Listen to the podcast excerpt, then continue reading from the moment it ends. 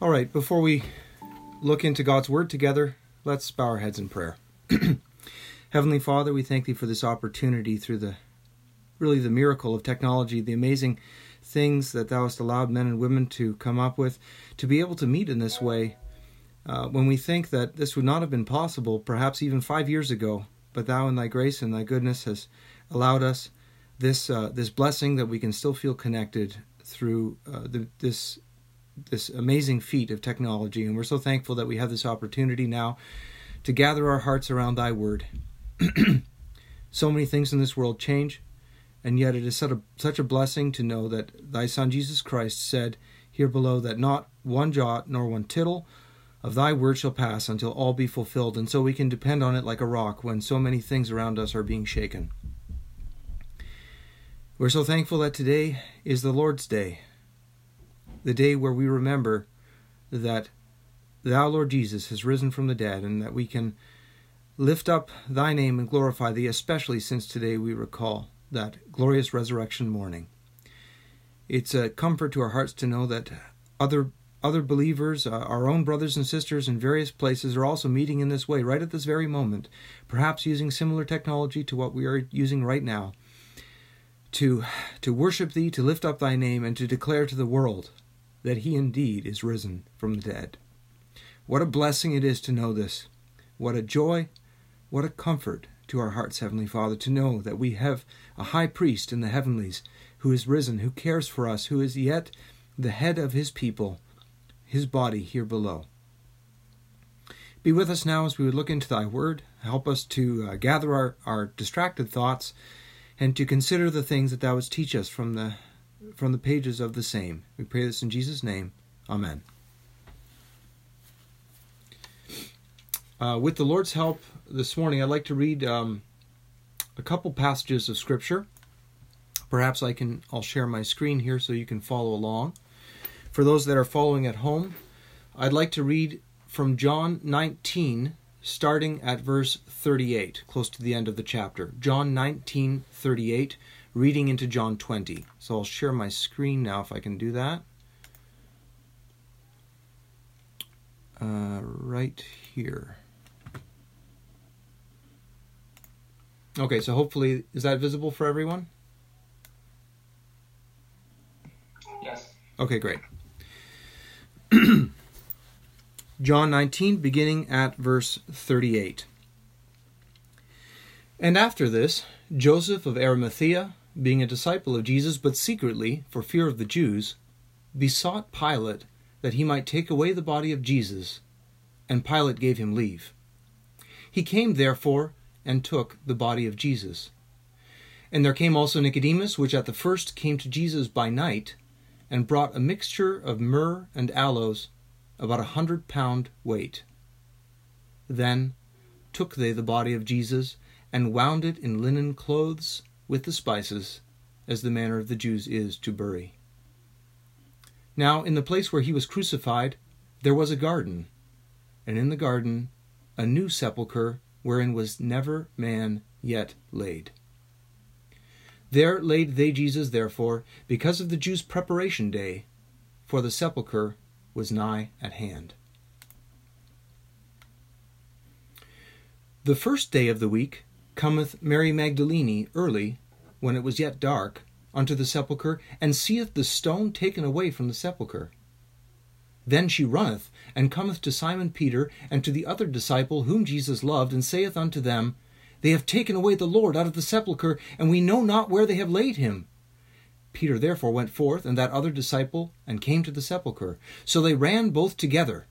And the other disciple did outrun Peter, and came first to the sepulchre as he stood as and he stooping down looking in saw the linen clothes lying yet went he not in.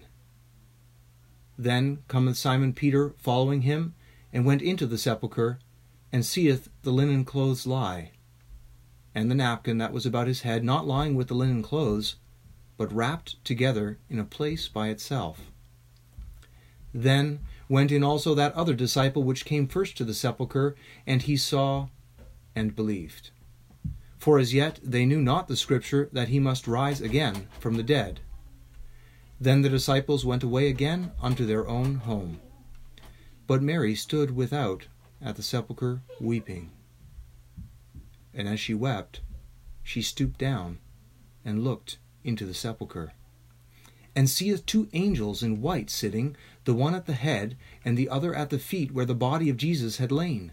And they say unto her, Woman, why weepest thou? She saith unto them, Because they have taken away my Lord, and I know not where they have laid him. And when she had thus said, she turned herself back, and saw Jesus standing, and knew not that it was Jesus. Jesus saith unto her, Woman, why weepest thou? Whom seekest thou? She, supposing him to be the gardener, saith unto him, Sir, if thou hast borne him hence, tell me where thou hast laid him, and I will take him again. Jesus saith unto her, Mary. She turned herself and saith unto him, Rabboni, which is to say, Master. Jesus saith unto her, Touch me not, for I am not yet ascended to my Father, but go to my brethren and say unto them, I ascend unto my Father and your Father, and to my God and your God. Mary Magdalene came and told the disciples that she had seen the Lord, and that he had spoken these things unto her. Then the same day, at evening, being the first day of the week, when the doors were shut, where the disciples were assembled for fear of the Jews, came Jesus and stood in the midst, and saith unto them, Peace be unto you. I've read until verse 19 of John, the 20th chapter. Let me just.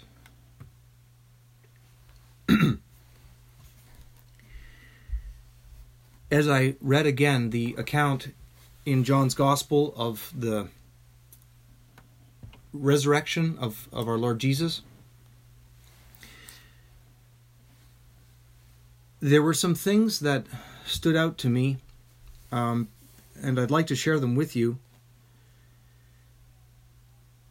The danger with scripture that we know well is we bring our knowledge of the end of the story to the reading of it. And so sometimes we lose the immediacy of of the narrative. We we because we know what's going to happen already, certain things slip by um, and they don't get the weight or the importance that they really deserve. And we may miss things as a result of that. These events played out over a number of days. But in our Bible, it goes right almost from the death of Christ almost straight to his resurrection. And so we forget what it must have been like for those disciples of the Lord to have to suffer through those agonizing days when their entire world was turned upside down. I'm thankful that these accounts are, are given to us, and if we compare Scripture with Scripture, if we if we put together pieces from other places in Scripture, there's more color given to each narrative. And I began reading with the account immediately after the crucifixion where Joseph of Arimathea, who was a counselor, it seems to be that he was maybe perhaps one of the Sanhedrin, one of the council of 70 elders of Israel, who was a disciple of Jesus, it says, but secretly for fear of the Jews. He besought Pilate that he might take away the body of Jesus. Now you remember when the Pharisees and the chief priests, uh, chief priest and probably his father-in-law as well, um, came to Pilate to accuse Jesus, they wouldn't even go in because they didn't want to defile themselves lest that they would be forbidden from partaking of the Passover. Joseph of Arimathea had no concerns. He went in directly to Pilate. Now, I want us to think about something for a moment in this. What did Joseph of Arimathea, and later we read about Nicodemus, what did they have to gain from giving the body of Jesus a proper burial.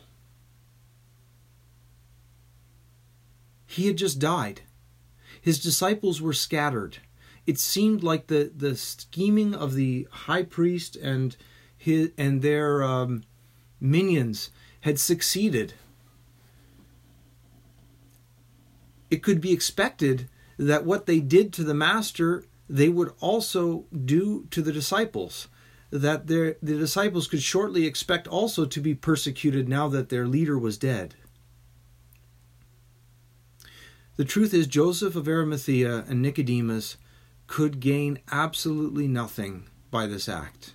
In fact, they only had loss as a result. They would be forbidden from partaking of the Passover because they were unclean. Not only had Joseph of Arimathea gone in to Pilate, to the Gentiles, uh, as it were, but also Nicodemus and Joseph both, they didn't even trust servants to do this task. They both handled the bloody and broken body of Jesus,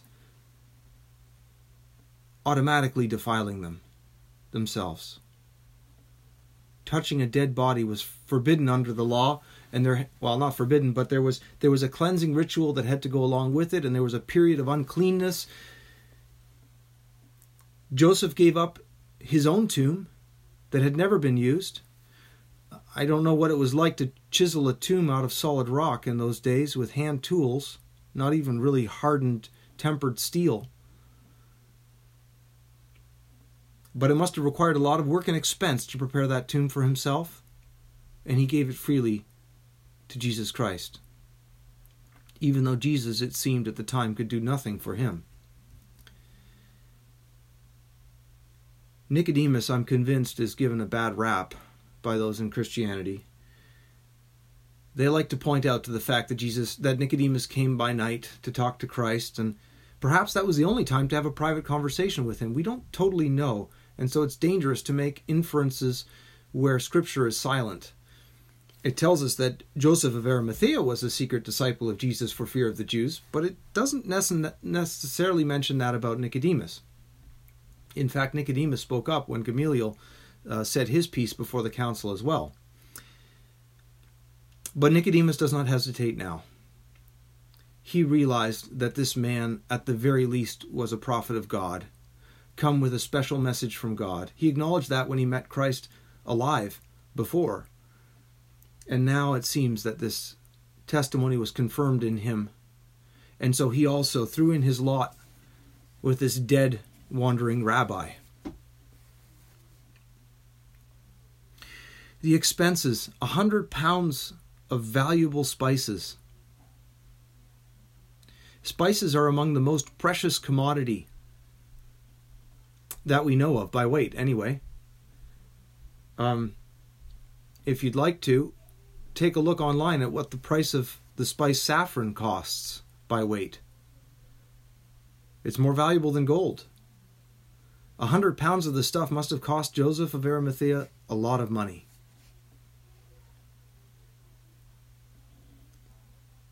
he had nothing to gain. But he recognized Christ as someone special, someone deserving of the type of burial that they gave him, a proper Jewish burial. His own family and his disciples were not involved. And yet, these two men are recorded here for us.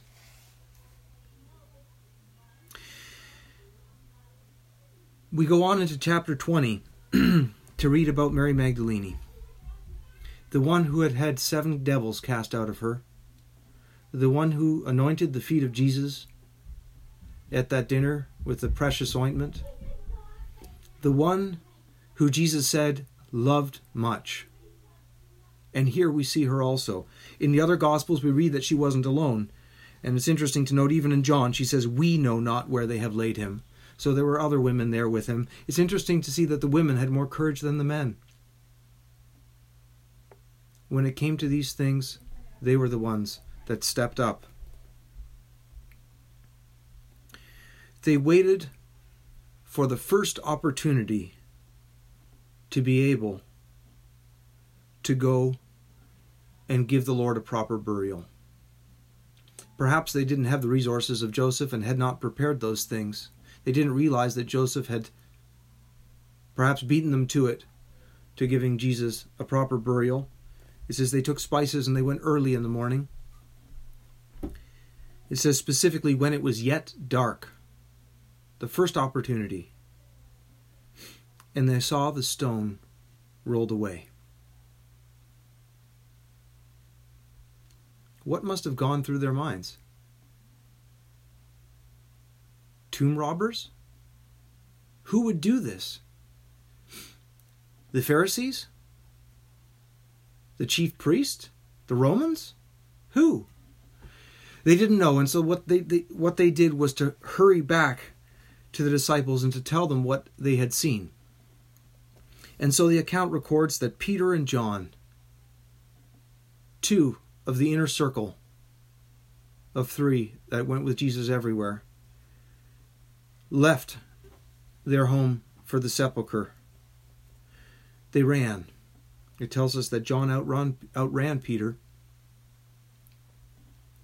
But Peter, as his character was, was the one that went in first. Peter didn't hesitate. He was uh, he was an impetuous man, often saying things that maybe he later regretted. But here he didn't hesitate. He went in, even though John got there first. And when they got inside, they saw something else that shocked them.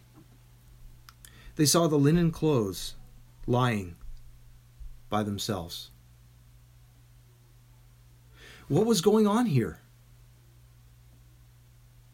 If it had been tomb robbers, no one would have stopped to un- unwrap a bloody body. And certainly not to fold up the headcloth by itself. They must have been shocked by what they saw and could not understand it.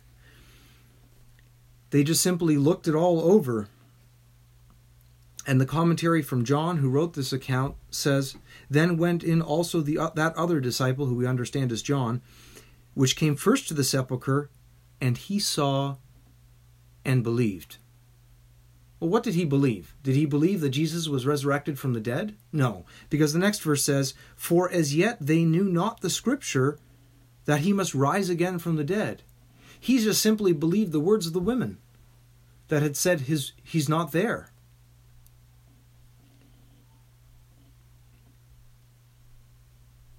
The next verse is a sad one. Then the disciples went away again unto their own home.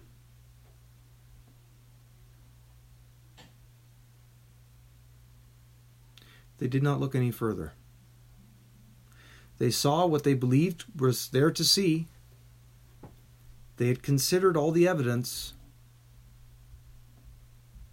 and walked away.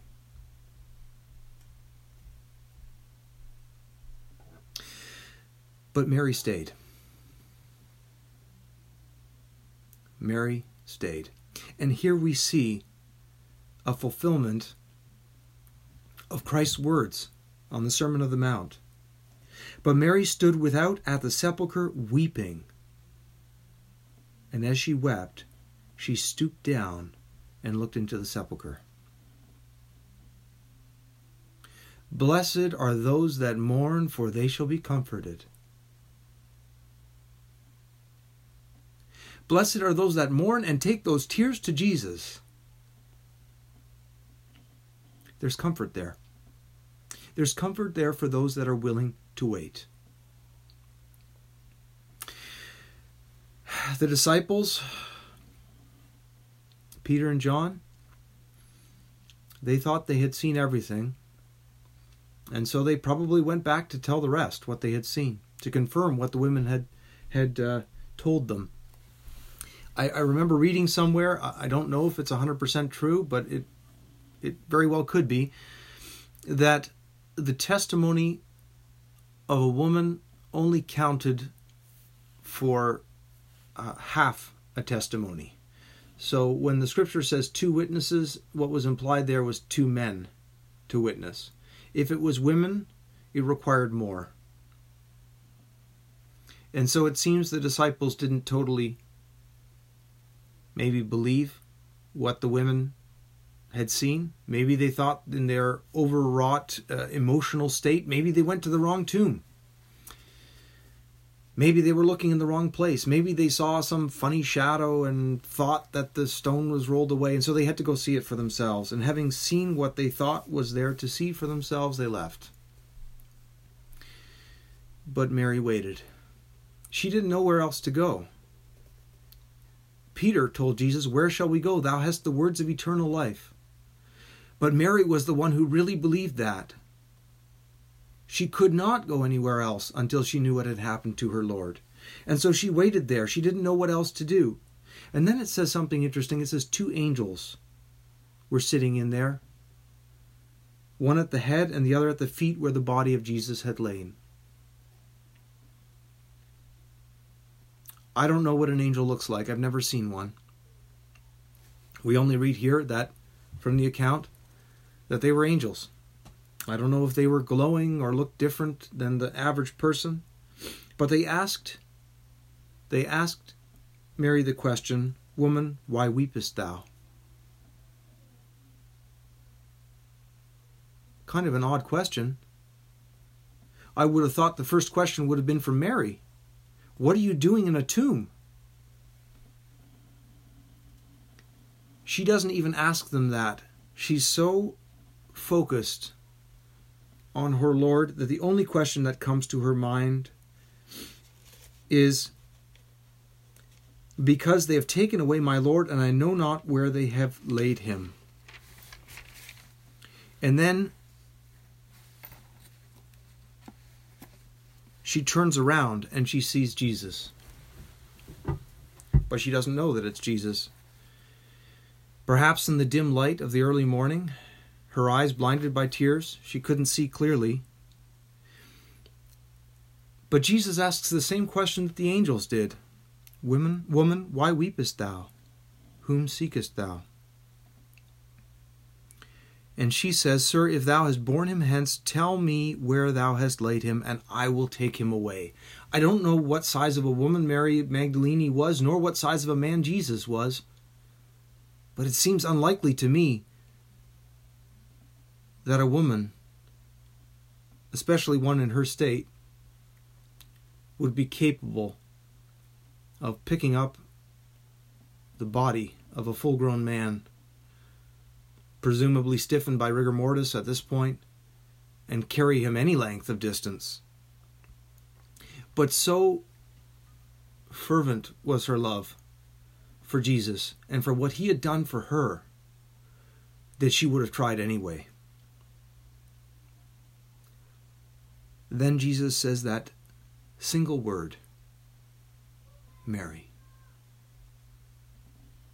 Mary.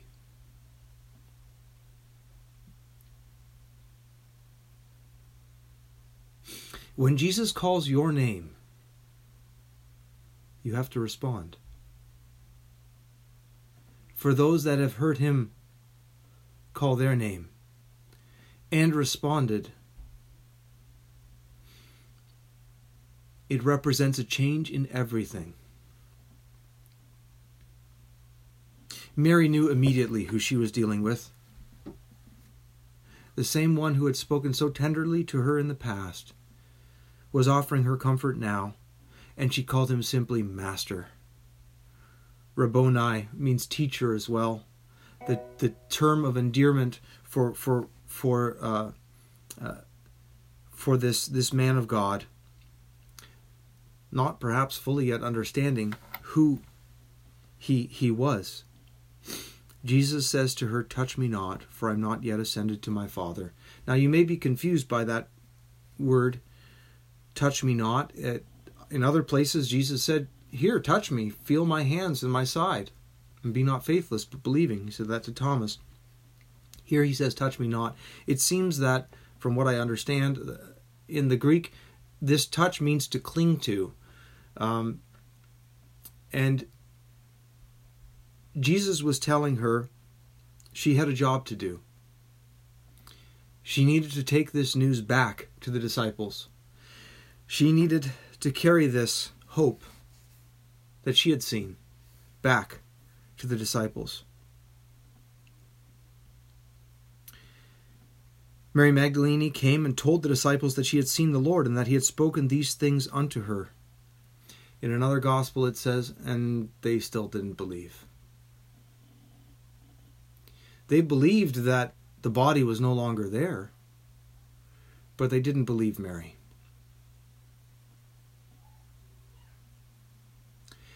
Even among Christians, where we say faith is prized, often often our faith is subpar, below what it should be. We don't believe that God can do what he says he can do.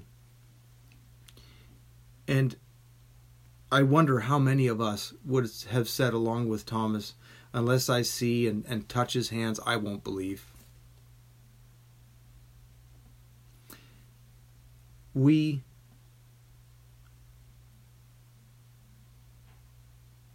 what is at the root of that lack of faith? Why why do we react that way? Because I think we can all identify with Thomas. I can.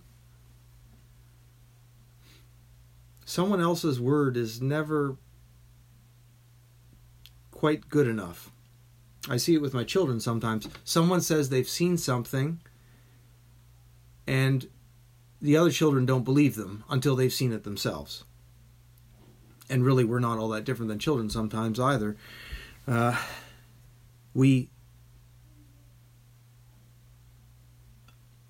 we really only trust ourselves, don't we? I think that that is something we're we're all really secretly quite familiar with. That someone else's word is never quite good enough until we see it ourselves. And I guess at the root of all of that is probably some form of self centeredness, some form of pride that says, yeah, your eyes are not as good as my eyes. Your experiences are not as good as mine. And unless I see and experience the same things that you do, I don't believe it.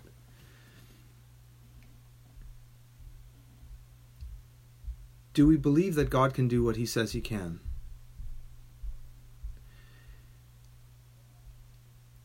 Our own lack of faith often stands in the way of seeing what he can do. Then the same day at evening, being the first day of the week, when the doors were shut where the disciples were assembled for fear of the Jews, came Jesus and stood in the midst and saith unto them, Peace be unto you. When we put together the full account, we realize something. The stone in front of the tomb was not rolled away to allow Jesus to get out. he had no need for that stone to be rolled away. In his resurrected form, physical barriers were not an uh, uh, not a problem for him. Here we read the doors were all shut, and Jesus simply appears in the midst of them, um, with no indication of his of his form of entrance into that room. The stone was rolled away for you and I the stone was rolled away that the world would be able to look in and see an empty tomb. Now,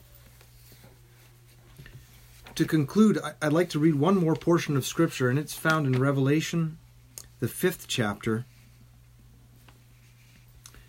Uh, let me see if I can pull it up for you as well.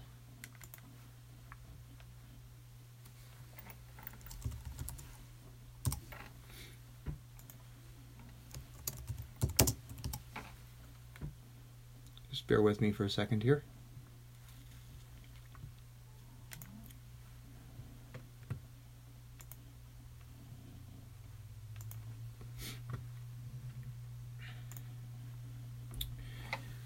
Revelation chapter 5, verse 1. And I saw in the right hand of him that sat on the throne, and that's God the Father, a book written within and on the backside, sealed with seven seals. And I saw a strong angel proclaiming with a loud voice, Who is worthy to open the book and to loose the seals thereof? And no man in heaven nor in earth, neither under the earth, was able to open the book, neither to look thereon. And I wept much, because no, fa- no man was found worthy to open and to read the book, neither to look thereon. And one of the elders saith unto me, Weep not. Behold, the lion of the tribe of Judah, the root of David, hath prevailed to open the book and to loose the seven seals thereof. And I beheld, and lo, in the midst of the throne and of the four beasts, and in the midst of the elders, stood a lamb, as it had been slain, having seven horns and seven eyes, which are the seven spirits of God, sent forth into all the earth. And he came and took the book out of the right hand of him that sat upon the throne.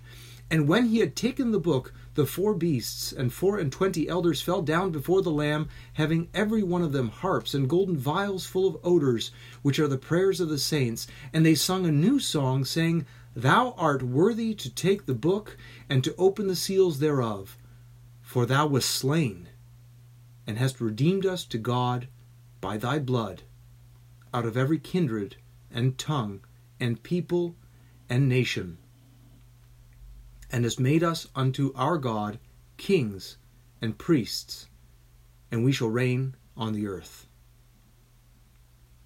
I'd like to read the last few verses here to verse 12.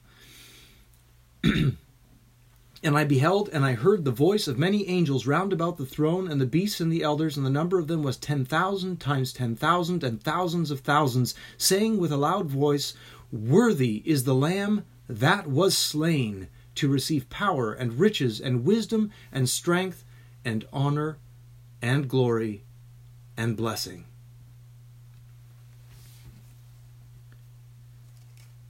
Why was it necessary for the world to see into an empty tomb? Here we have a picture from Revelation admittedly a difficult book to understand, not one that I pr- profess to fully understand. But I see certain things in there that when I look back at some of the scriptures that I can understand a little bit better, I, I see echoes and I see uh, um, explanations for why things are the way they are.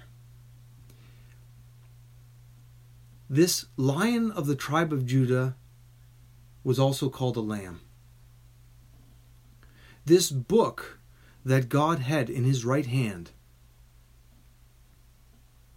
I don't know exactly what that book is, but I do know it is divine in nature because no one other than the lion of the tribe of Judah, the lamb, God's son, was able to take the book or even look at it.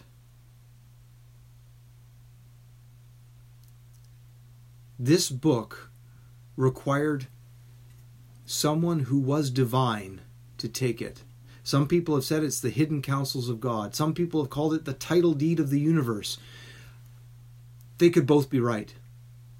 I'm not here to give you a, a full uh, explanation of that. But I want you to notice what it says about this lamb. And it says it multiple times. It says, the lamb as it had been slain. And again, when uh, when they they praise this lamb thou art worthy to take the book and to open the seals thereof for thou wast slain. And then again worthy is the lamb that was slain. Why is that important? For the skeptic out there why is it important that the tomb is open I want you to think now if there is order in the universe, if there is a reason for things being,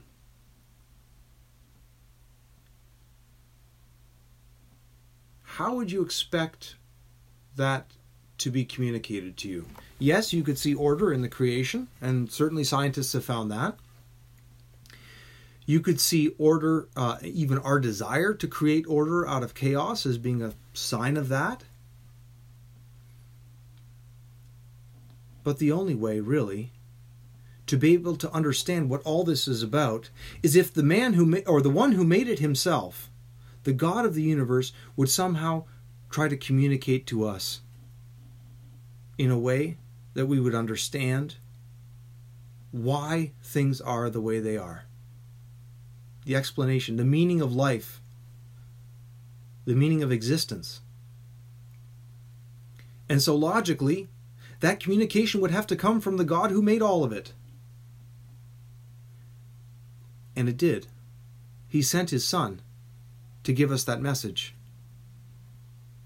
Divinity had to take on humanity to explain divinity to humanity. And then the final proof, the final proof that what Christ said was true would have to be demonstrated in some way that would be irrefutable. I can think of nothing else that would be as suitable for that purpose as one who is acknowledged to be dead returns to life. Science can do many things, but it cannot take someone who has been dead and bring them back to life. Within the first few moments of, of, a, of a heart stopping, it's possible to restart a heart. Medical science can do a lot, but you can't give medical science a three day old corpse and have it bring and bring and have it bring back bring that corpse back to life. That is impossible. That would require divinity. But is that really so hard for the one who began life in the first place? Wouldn't this be the perfect way for the divine to communicate to humanity that the words of God's special messenger, who was in fact God come in the flesh, Jesus Christ, were true by allowing him to die and returning him again to life? and then opening the tomb that anyone could look in. I can think of no other way. It's so perfect. What other sign could be given? We all understand the finality of death. We see bodies piling up in places like New York City and, and it's it's a grim reminder to all of us that we all must one day die.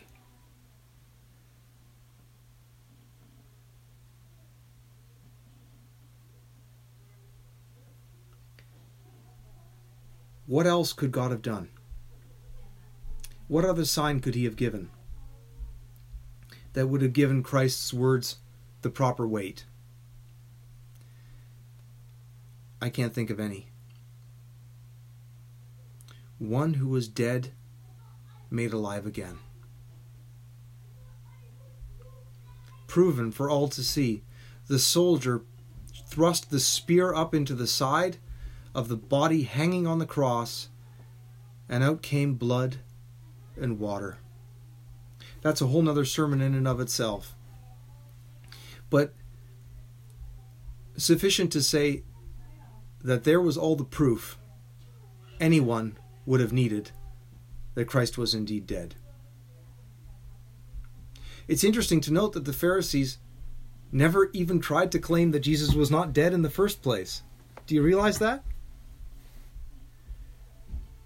their their alibi for why the body was missing was simply that the, that the disciples came and stole it. But they never once tried to use the modern line that Jesus did not actually die in the first place, that he went into some form of a swoon and then was brought back to consciousness. I find that interesting. But the truth is, Faith is what God requires. Faith is the thing that pleases Him. I'm sorry if you don't like that, but you'll have to take it up with Him. He is the one who expects us to believe in what He has done. The ones who are given the task of preaching and teaching, we're only the messengers. For us, the message was sufficient and we're passing it on if you have a problem with faith, you need to ask yourself, what else could God have done? May the Lord add whatever was lacking to what was said. Amen.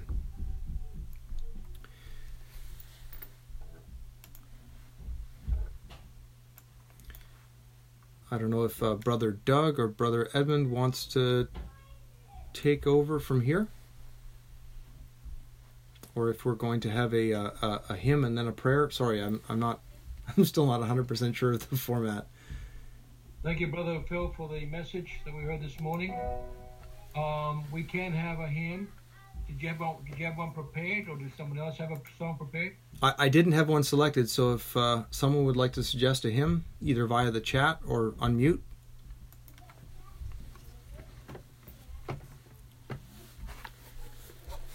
There's a song, I believe it's uh, 124 in Zion's Harp, O Risen Lord. Mm-hmm. I think it's 124 from memory. That's correct. 124.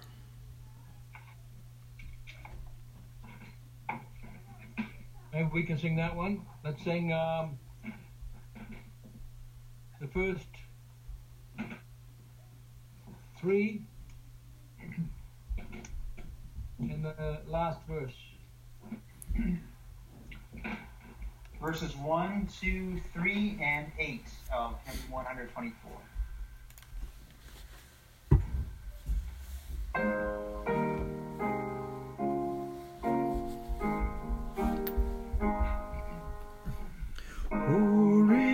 Risen Lord, now let this day holy unto us we pray. For on it thou hast left thy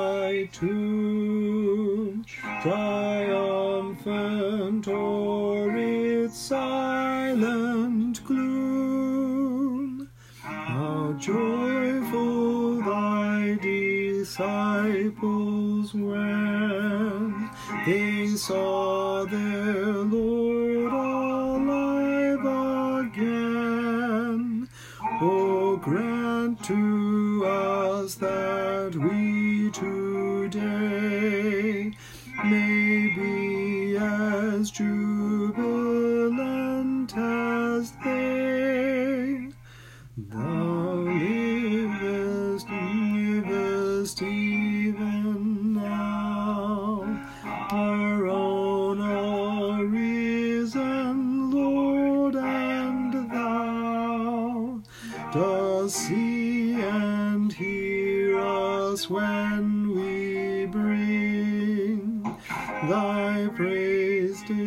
in the hymns we sing. Your only love from thee can keep us hearts in